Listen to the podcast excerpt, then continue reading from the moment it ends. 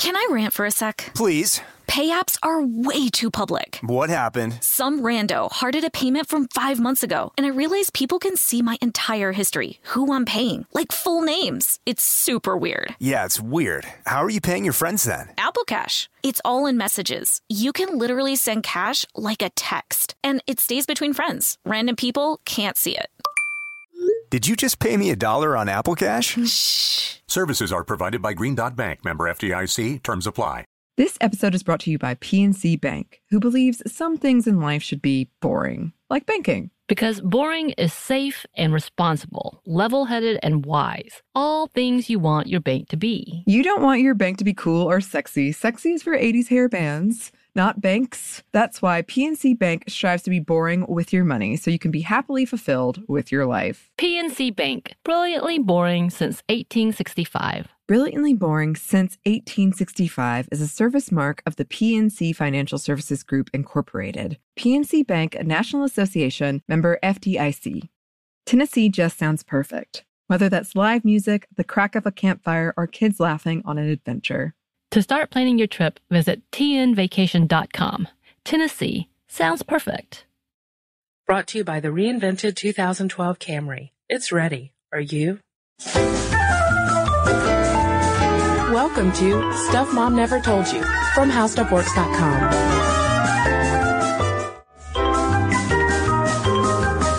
Hello and welcome to the podcast. I'm Kristen. I'm Molly. Molly, this week, breasts have been in the news. They have A lot. A lot. Yeah, this was, uh, as you guys know, we, we don't record our, our podcasts and publish them the same day. So this will have already happened a few weeks ago by the time you're, you're listening to this. But the Monday that we, of the week we're recording this podcast, Boobquake happened. Boob quake. Yes. Molly, would you like to tell everyone a little bit about Boobquake since probably by now it will be, you know, in the distant news past? Sure. This uh, feminist blogger, I think it sort of started as a joke. She was responding to something that this very conservative Iranian cleric had said. He had basically said that women's immodesty in dress was causing earthquakes. That you know, by becoming this deviant force in society that was tempting men and uh, demoralizing society, they were causing natural disasters. So this blogger said, "Hey, let's all wear our most, you know, out there shirts, short sh- short shorts if that's your thing. Like, let's just be immodest on this one day and see if an earthquake happens." Yeah, let's see if we can really just get our, uh, our, our boobage out there and, and start an earthquake. And she started, uh, she posted this on her blog, Blag Hag, and then she started a Facebook page and of course it blew up and next thing you know, it's the number one internet meme. Yeah, Um, it was everywhere. And you know, people on my Facebook page were saying things like, well, my boobs aren't big enough. They're not going to start an earthquake. So there was even some backlash about the body issues inherent in boobquake. And, um, you know, there's been some controversy because there was an earthquake in Taiwan the day of Oh. boobquake. But they're saying it doesn't count because the original blogger said, you know, boobquake lasts from this time to this time and the earthquake was like right after or something like that. So a little bit of controversy. There was an earthquake. We don't know if it counts. But there was also controversy among some women who didn't really take the issue that lightly. For instance, Beth Mann at Salon um, wrote a wrote a column about why she wouldn't participate in Boobquake, um, and it's not that she, you know, di- didn't understand the humor of the situation, but she was a little more concerned that the feminist response to this Iranian cleric is to show off our bodies because of course the men, a lot of men's response to boobquake was yeah bring it on Yeah. i'm about to i'm gonna go get my camera phone while Let's throw you some beads. yeah uh you know mardi gras mardi gras 2.0 great i'll take boobquake um and uh, she, you know, for instance, from this column, she says women should be, able, should be able to wear what they want. That's a given. Women should be able to sexually express themselves as they see it. Of course, Unfortunately, we live in a world that sees that kind of freedom of, exp- of expression as a photo opportunity or another cheap thrill. hmm Which I think brings us into the second big boob story of the week, if you will. And that was the Lane Bryant ad. Yeah, this was uh, a commercial Lane Bryant had shot, and I can't remember which networks it was. ABC and Fox. ABC and Fox did not want to air this commercial, which featured, you know, one of their plus size models in a Lane Bryant bra. Mhm. Uh, they didn't want to sh- air this commercial because they thought that it was indecent exposure. Mhm. Although, have you seen a Victoria's Secret commercial, Molly? Well, there's that, and also according according to uh, the blog that Lane Bryant wrote about this issue, one of the shows that wouldn't put the ad on during their network time was Dancing with the Stars, which features a lot of skin. Those dancers take some clothes off. So I think for them to say that Lane Bryant can't air this commercial, they're either making some sort of statement about a big body, since Lane Bryant is plus size, or just big boobs in general. They're basically saying that some boobs you can see in a bra, the Victoria's Secret kind, and some of them you can't because they're just, they're too big. It's too crazy. Yeah, Fox, they said Fox demanded excess, and this is from the Inside Curves Lane Bryant blog. Uh, they said that Fox demanded excessive re-edits and rebuffed it three times before relenting to air it during the final 10 minutes of American Idol, but only after Lane Bryant threatened to pull the ad by. So Kristen, our cups runneth over with breast news this week. Well done, Molly. breast pun. Um, let's unpack it. Let's talk about breasts. We've talked about breastfeeding a little bit in previous podcasts, and we talked then about how there's sort of this conflict between uh, a sexual breast and a maternal breast. But this week we've got some really cool information on that. Yeah, we really, Molly and I really wanted to talk about, well, what, what's the big deal? What's the big deal with cleavage? Mhm. You know, a, an A cup woman can wear a low cut top and get away with it much easier than say a D cup woman simply because, you know, they might be showing the same amount of skin, but, but she's not, you know, the small breasted woman is not showing cleavage. A small breasted woman is not going to cause an earthquake, apparently. Precisely. So Molly and I want to dig a little deeper into this and figure out, you know, what is the deal with breasts? I mean, come on. We know that, we know everyone likes to look at them and I'm, and I, and I do say everyone. I say men and women. I mean, obviously, you know, men might be a little more titillated by it, um, than women, but I think that breasts naturally draw our attention, but, um, you know, what's, what's the big deal? What's the big deal? What's the big deal? So there's a book by Marilyn Yalom called A History of the Breast. And it really traces how sometimes there have been good breasts in history and bad breasts in history. Sometimes breasts have been in vogue and very stylish and very um, sacred. And then sometimes they've been signs of indecency and immodesty. And I think right now we're sort of in a clash of those two and we don't really know which way to turn, but it was a little bit more clear cut at certain points in history.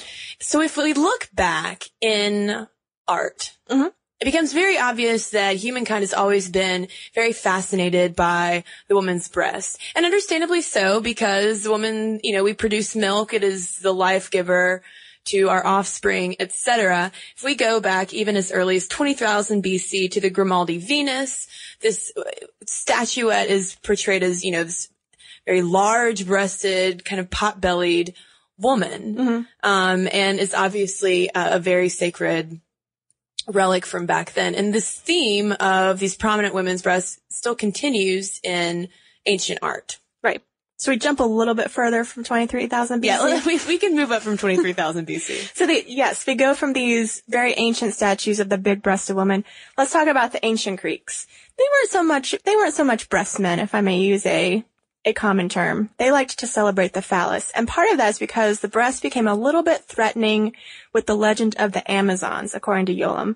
Uh, the Amazons were these powerful warrior women who chopped off one breast so that they could shoot their bows and arrows.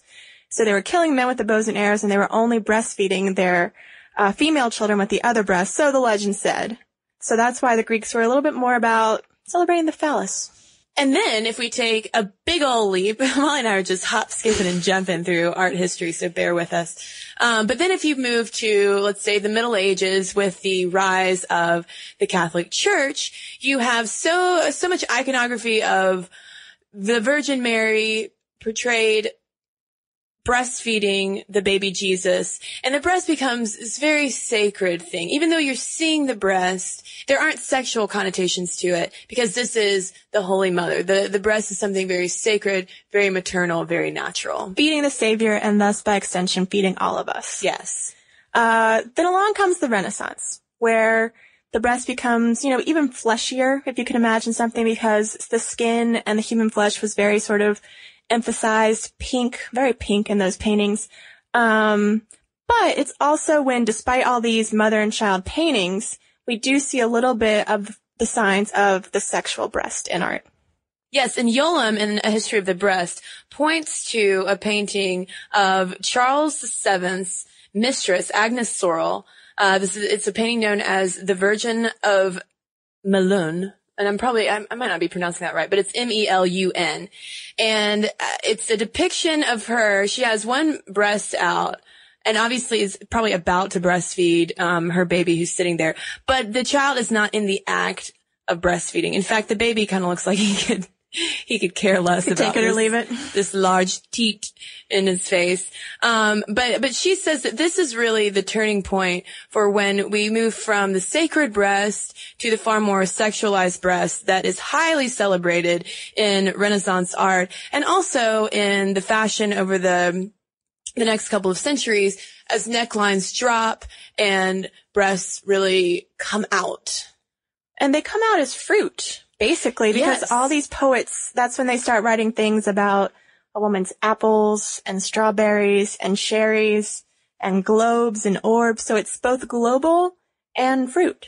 Yeah, and also if we're thinking about uh, the fruits today, you know, you might think uh, we might hear a lot more about, say, cantaloupes, Melons. but back then, the ideal breast was perhaps a small apple. They were depicted as a lot um, smaller and a little more nubile, I guess, than we might think of them today. And that's largely because women in the Renaissance uh, upper class women at least would try to preserve the the delicate shape of their breasts by sending their children to wet nurses. So they wouldn't have to breastfeed. And renaissance husbands actually would not sleep with their wives while they were breastfeeding. They thought that it was um, just a bad thing to do. And so, um, so yeah, the emphasis was on these, these more youthful, very young, smaller breasts than, you know, say a Playboy centerfold. Right.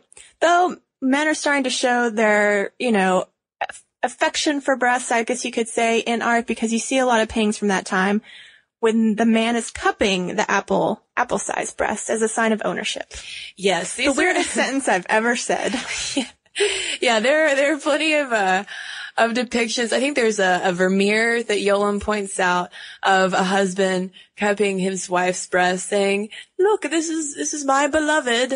And, you know, this is my, this is my breast, not your breast. Hands off. Right. So it's a sign of ownership, but it wasn't really thought of as crude. No. It was, you know, that was just the way things were. But eventually the 18th century, let's take another leap forward. That idea of sending your kids off to the country to be breastfed, it went out of vogue. Yeah, there was this huge shift um, in the, I think around 1750. Uh, Yalom estimates that around 50% of Parisian children were wet nursed. By 1800, however, all those kids were being, um, well, obviously not the same kids, but the uh, the trend completely shifted towards uh, mothers breastfeeding their own children. And this really started in England. And interestingly, this notion was not uh, instigated by women. It was started by uh, lots of prominent men at the time, including Daniel Defoe, Rousseau, Linnaeus, all these men saying, no, women, you must breastfeed your children. And so we have this shift from the sexual breast back to the maternal breast. But interestingly also, um, a fashion at the time still allowed for women to show their cleavage, put their put their breasts on display with these these low cut dresses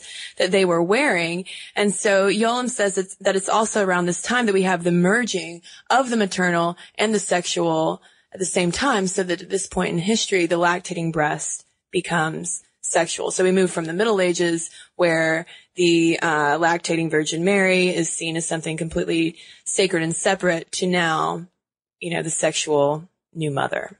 Right. So I would I would say, Kristen, that we've been uh, struggling with that joining of the maternal breast and the sexual breast ever since. I mean, you look at the debate over breastfeeding, which we've touched on in other podcasts, and people have a problem seeing women breastfeed because they've been trained to think of breasts as these sexual things. And it wasn't always so. I mean, even though we sort of jump through our history, we do have evidence that there were points in which women sort of walked around topless and it didn't mean anything. It didn't mean A, that she was selling herself and it didn't mean that she was anything less than royalty. It was just breasts weren't loaded with everything. We've loaded them since we've loaded them right up with all that sexual and maternal innuendo. Right. And I think we also have to keep in mind that we're talking about Western culture right now. In other parts of the world, a woman walking around topless is no big deal mm. at all. I mean, it's just, it's part of you know, daily life. Um, but it's interesting, uh, you know, we, we generally think of breasts, like you said, as either something that's completely maternal or completely sexual. But Yalom also points out that they've u- been used, um, for political symbolism as well, especially around the time of the French Revolution. You have many depictions of women, uh, like bare-breasted women as, uh, Lady Liberty, you know, leading, leading the the people onward. And even during World War One and World War Two, we have depictions in the states of Lady Liberty, Lady Liberty with more prominent breasts, um, because I think that uh, they're still seen as symbols of women's power and also something separate from men. Like it's at one point she makes uh, the argument that during World War II, American troops sort of had a breast fetish because uh, the female represented everything that um, they were basically destroying in this war, which is you know love and compassion and um, intimacy. Things we were fighting for in the war, or that the war was destroying. Well, I mean, it's, well, those things were the antithesis of the warfare going on. Gotcha. So how do we get to today, Kristen? I mean, how do we get to a world where, you know, men in World War II are essentially, I mean, to, to over, oversimplify it, inspired by breasts to fight. And that again is a very big oversimplification to today where, you know, women are, you know, wearing low cut tank tops to make a point. Well, I think the tricky issue, the boob politics, the cleavage issue that we have to deal with is the fact that I don't think that we can ever divorce the sexual from breasts. You know, I mean, as, as primates, we have perpetually engorged breasts. Some scientists have theorized as a sign of sexual maturity. And I think that it's different, uh, for women because it's this immediate outward sign of, her sexual maturity. Whereas for men, you know, we have things like facial hair. We've talked about facial hair before and how, you know, stubble is very attractive to women because it's also, you know, their initial outward sign of sexual maturity because, um, usually you can't exactly, um, spot from a guy's outward appearance whether or not he is well endowed as well. So perhaps it's the fact that women just have to deal with the fact that they have them. Because, you know, let's go to an issue, cleavage in the workplace. Ooh, that's a tough one, Molly. So there have been uh, studies and reports that both men and women judge a woman who is showing ample cleavage in the workplace. Yeah. And as you said earlier, a woman who has smaller breasts can easily wear a low cut shirt and not be seen, you know, as as scandalous. But if a big breasted woman wears the same shirt, then, you know, people's perceptions of her professionalism and her capabilities immediately drop. Right. The more cleavage you have, um, you know, the more, the more attention that you're going to get. And it's probably not going to be positive attention if you're in the workplace. Um, and we ran across a few articles about this on Huffington Post and in the Wall Street Journal, really trying to advise women in the workplace about what we should do. And there really were a lot of, uh, a lot of double standards, I think. Um, for instance, let's go to this, uh, this column in Huffington Post from Karen Salmansohn on the power of cleavage. And, and she said, this is, she's talking about how much breasts you can display in the office. And she said, it's like pornography versus art. You know the difference when you see it. Well, if you're honest with yourself, you know the difference between pornographic cleavage at the office and artistic cleavage at the office. And I say to Salmansohn, first of all, lady, what you talking about? Um, pornographic cleavage at the office versus artistic cleavage at the office.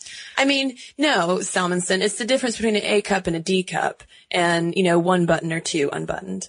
Well, that's the thing is now we've been trained to think that big boob equals stripper. Mm-hmm. Because the women who have made successful lives for themselves as strippers probably, again to generalize, have really big boobs. Well, and then she goes on uh, to, you know, to support her argument, she calls out this study from the University of Central Florida where researchers were testing out how people would, men and women would perceive a woman giving a speech based on her breast size. So they saw this woman, um, at separate times as an A, B, C, and D cup. And then they rated the actress on her professionalism. And she says the majority of males perceive the actress to be the most professional when she had a medium cup breast size, whereas females were generally not influenced by the actress's breast size at all. That's fantastic. Well, what are you supposed to do if you are, you know, a D cup woman? Like, you know, we can't exactly control, well, I mean, I guess we can control, but we don't, we, we can't naturally dictate our breast size. So, which gets to why banning an ad for Lane Bryant is so ridiculous. I mean, if you really do want to teach a woman about the products that are available to help her keep a D cup in line so that you don't immediately think stripper as soon as you see her, perhaps she should know about Lane Bryant's products. well, I mean, if we are talking about like what kind of cleavage is acceptable in a professional setting and what's not, I mean, yeah, I've sort of taken Salmansohn to, to task for her her this Huffington Post article. But then if we head over to the Wall Street Journal, I mean, the kind of similar tones are echoed where it's like, yeah, I mean, cleavage in the office is still, you know, extremely taboo. Like the the column quotes one woman who says there's no greater c- crime than to show cleavage. Period. No greater crime. No greater crime. I mean, it was basically, it's making the point that, you know, if, if you want to make a lasting impression, yeah, you show cleavage, but that lasting impression is going to be of you as, um, you know, the sexual object rather than an intelligent professional, mm-hmm. especially in a male manager's mind. Because, um, as, uh, as one psychologist has put it, uh, men have men go into a man trance whenever they are around breasts and they can't help look at them because it all goes back to basic biology of, you know, this display of our sexuality. So we should just cover them up unless we want to attract all these, all these stares. Now, Kristen, the woman who coined the term man trance is a woman named Louann Brizendine, and she she has a book, The Female Mind and the Male Mind.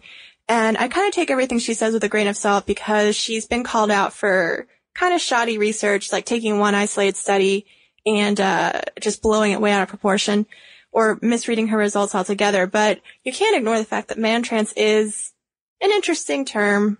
And as if we weren't short on research dollars, people like Brizendine and other scientists are doing all these studies about just how much men love breasts. You wouldn't believe the number of studies that have been conducting just to see if, if in fact men do like looking at boobs it's ridiculous. I mean, we've got, we, Molly and I found studies about how, hey, surprise, the larger the cup size, the more hitchhiking rides a girl can get. um, hey, men seem to rate women with larger breast sizes as more attractive than w- women with smaller breasts. Insane. You know, I mean, it's just, it's kind of funny, actually. So then we've got, look again, let's try and bring it back to this week in breasts, as I term this week. You've got Boobquake, you've got Lane Bryant we're at clearly at this point in history where the sexual and the maternal have merged. Is boobquake a positive thing?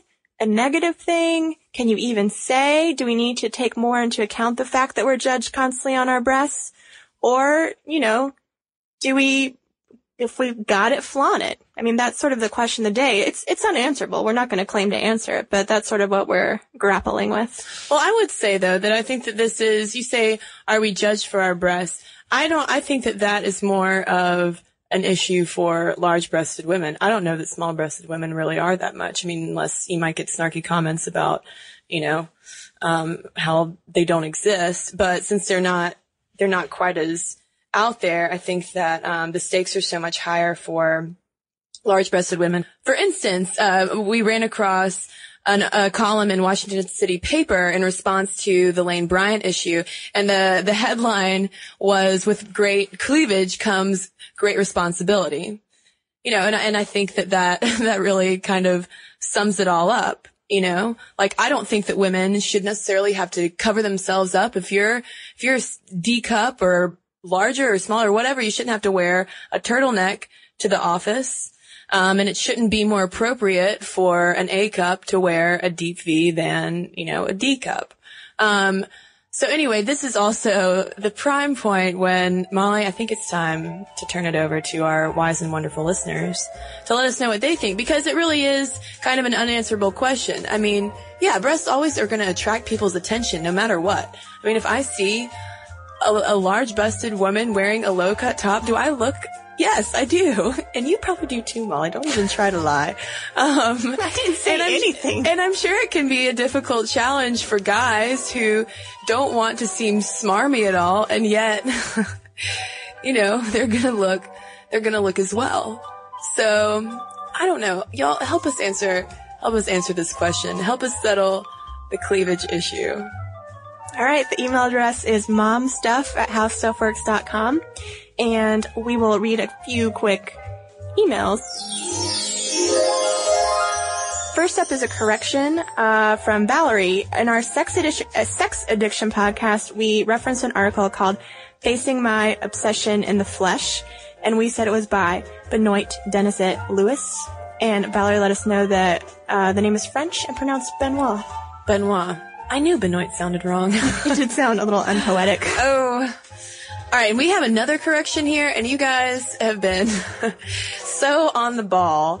And uh, this is in response to our podcast about tattoos, and we talk about Kat, an ad Kat Von D of reality show fame did. She's covered in tattoos. For any of you guys who don't know who she is, she's the the lead personality on LA Ink.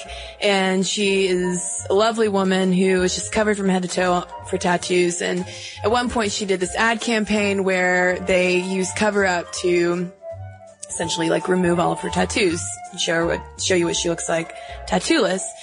And we made the point that, you know, by doing that, we were, it was removing her power, et cetera, et cetera. And a number of you guys wrote in to say that um, actually Kat Von D was exercising her own power because that was an ad for her makeup line to advertise tattoo concealer. True. Wah wah. So, But then you can get a little funny. circular. You can get a little circular with it. Why did she need a makeup to cover up tattoos if society was a little easier on tattoos? Yeah. But Not we- that I'm justifying the mistake we made. But we were we were wrong in the, the that pop culture reference. Whoops. And I will say some of you are strangely mad that we would get a Kat Von D fact wrong. Really angry. Let's do one more. Let's do one more, Molly. All right, this one is uh, not signed, but really a great email that I like. Uh, I'd like to thank you for podcasting about androgyny. I identify as androgynous, and it's a continual frustration to feel so invisible, unaccepted, and judged for something that is not a choice, but is an accident of my genetics and/or brain development, like being gay is for some. Your handling of the topic was very respectful, if sometimes a little clumsy and confusing physical sex, male-female, with gender, masculine, feminine. I wanted to add that there are people who have a clearly defined physical sex, such as female in my case, but who still identify as androgynous. Just as some people born male have the conviction that they should have been born female, I was born female but have the conviction that I should have been born some combination of male and female, and thus I am most comfortable with a mixture of gender roles and behaviors. If it were socially acceptable to reassign my physical sex to be androgynous to match up with my gender identity, I'd do it in a heartbeat. However, our society is still so stuck on gender and sex binaries that no therapist or doctor will allow a middle of the road sex reassignment. I'd love to hear if any of your other listeners identify as androgynous, and I hope that if you read this on the podcast, that this note helps them feel a little less alone. So there you go. So thanks to all of you for writing in. Again, the address is momstuff at howstuffworks.com. And if you would like to add any comments during the week, whatever, Let us know how you're doing. Any questions? You can also head over to our Facebook page and it's just facebook.com slash stuff mom never told you. And you can also follow Molly and me on Twitter.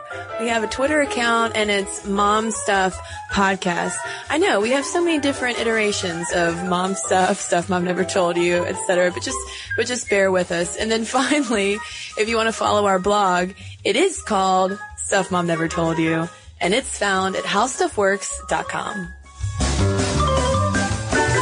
For more on this and thousands of other topics, visit howstuffworks.com. Want more How Stuff Works? Check out our blogs on the howstuffworks.com homepage. Brought to you by the reinvented 2012 Camry. It's ready. Are you?